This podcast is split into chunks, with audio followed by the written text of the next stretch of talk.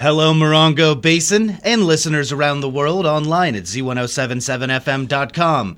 Here is the Z1077 local news for Tuesday, August 29th, 2023.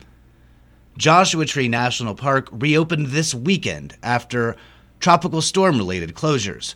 With more, here's Heather Clisby. Joshua Tree National Park has reopened after Tropical Storm Hilary dropped two inches of heavy rainfall onto the park. Flooding from the rain washed sand and debris over the roads and trails, but the national park reports that staff has been working very hard on clearing roadways, trails, and campgrounds throughout the park. All campgrounds in the park are now open except Belle and White Tank, which are closed for the summer season. Wilderness backpacking is also open, with the exception of Pine City and Covington Flats, which is closed through Monday. Reservations are back open and can be made at recreation.gov.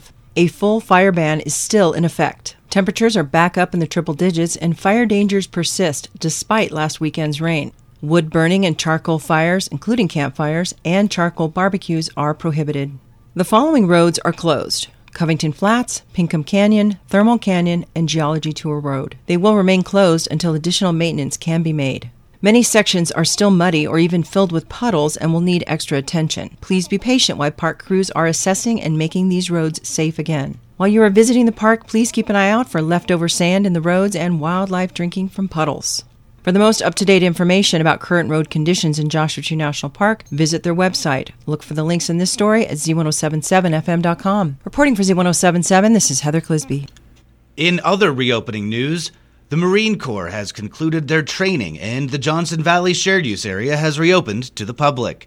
The area, a popular destination for off roading, was closed for 10 days to accommodate Marine training exercises. The area has been thoroughly inspected, reopened, and is back under the supervision of the Bureau of Land Management. A statement from the Marine Corps thanks the community for support during the training exercise. The Johnson Valley Shared Use Area will be closed again for 12 days on February 15th and for 11 days next August 15th. If you are a frequent visitor and hiker on our local public lands, then there is a new volunteer opportunity at the National Park, perfect for outdoor lovers who are interested in passing along helpful info to other hikers. Robert Hayden joins us with the info. Joshua Tree National Park is recruiting new members for their Robust Preventative Search and Rescue, or PSAR, team. PSAR field educator volunteers provide visitor safety information at trailheads and on trails to prevent visitor injury and illness. During a PSAR patrol, a volunteer will provide thorough and accurate hiker safety presentations to overnight hikers, day hikers, and climbers. These presentations are informal and conversational. A volunteer will hike between 1 to 10 miles on assigned trails on a typical patrol, depending on their ability and the assignment. They may also staff popular trailheads to contact visitors before they begin hiking. You must apply by September 23rd. We'll have links to that application alongside other volunteer positions available in the park. That's going to be at z1077fm.com. Reporting for Z1077 News, this is Robert Hayden. The Mojave Desert Land Trust is hosting an informational meeting tonight on the newly passed Western Joshua Tree Conservation Act. The MDLT and special guests will outline and consider the legislation which aims to protect the species from extinction. The meeting will be held tonight at 6 p.m. at the Mojave Desert Land Trust headquarters in Joshua Tree. For more information, see a link in this story at z1077fm.com. San Bernardino County's Land Use Services Department is holding an open house in Joshua Tree tomorrow afternoon. From 5 p.m. to 7 p.m., representatives from the department will be on hand to discuss all land use issues, including those related to building services, development and planning services, and code compliance and enforcement. County Board of Supervisors Chair and local 3rd District Representative Dawn Rowe discussed the event with Gary Daigneault on the Z1077 Up Close show, saying, it could be questions like how do we get our roads plowed or why don't we get our roads plowed and maintained for, you know, all the, the washboards that occur over time and, and they become bumpy or down trees, neighbors that put gates up on roads and they say, wait a minute, That's how can road. you? Yeah, that's my road. Yeah. So th- that is the number one call for services or explanation that we do get is land use. So what we decided to do was to have our land use services department that has a brand new director. His name is Mark Wardlaw. He is taken the, the county land use services department on the road and he is meeting with um, our high desert friends and neighbors The meeting begins tomorrow at 5 p.m. at the Land Use Services Office lobby in the Government Center in Joshua Tree. New zero emissions vehicle charging stations are set to be installed along the I 10 next week. Here's Al Weatherup with the locations and times.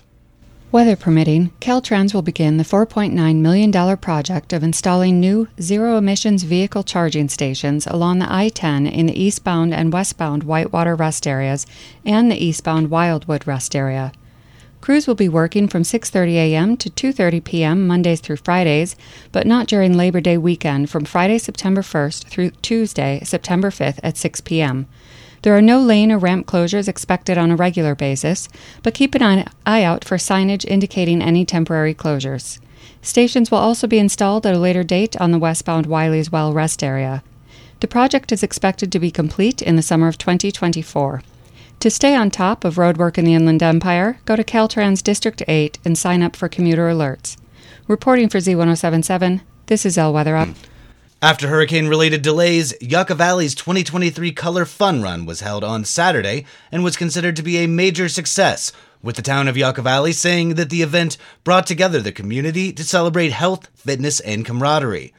In the male category, the 5K race saw top finishers Robert Lasco, Ryan Murphy, and Jose Gonzalez. On the female side, the 5K top finishers were Destiny Ramsey, Michaela Twa, Linda Colburn. Z1077 congratulates these winners and everybody who participated in the event. And finally, the 29 Palms Art Gallery launches their latest exhibition on September 3rd.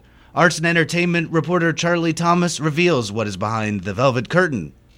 The 29 Palms Art Gallery will host an art reception on Saturday, September 2nd to celebrate their latest exhibition. The gallery will be open all day and reception hospitality will be served on the gallery patio from 4 to 6 p.m. The public is invited to attend and meet the artists. Admission is free. Featured in the West Wing is artwork by Alex Maceda and Grace Alley. Maceda's show, From Dreams I Had of Flowers, watercolor paintings and mixed media abstract and impressionist works are coupled with Grace's heliocentric exhibition inspired by ancient cultures in 2D ceramics. The East Gallery features John Norris's photography exhibition, Seven Years in the Desert. The exhibition will be on display at the gallery August 30th through September 30th, open Friday through Sunday, 11 a.m. to 3 p.m. For more information, visit 29palmsartgallery.com. Reporting for Z1077, this is arts and entertainment reporter Charlie Thomas.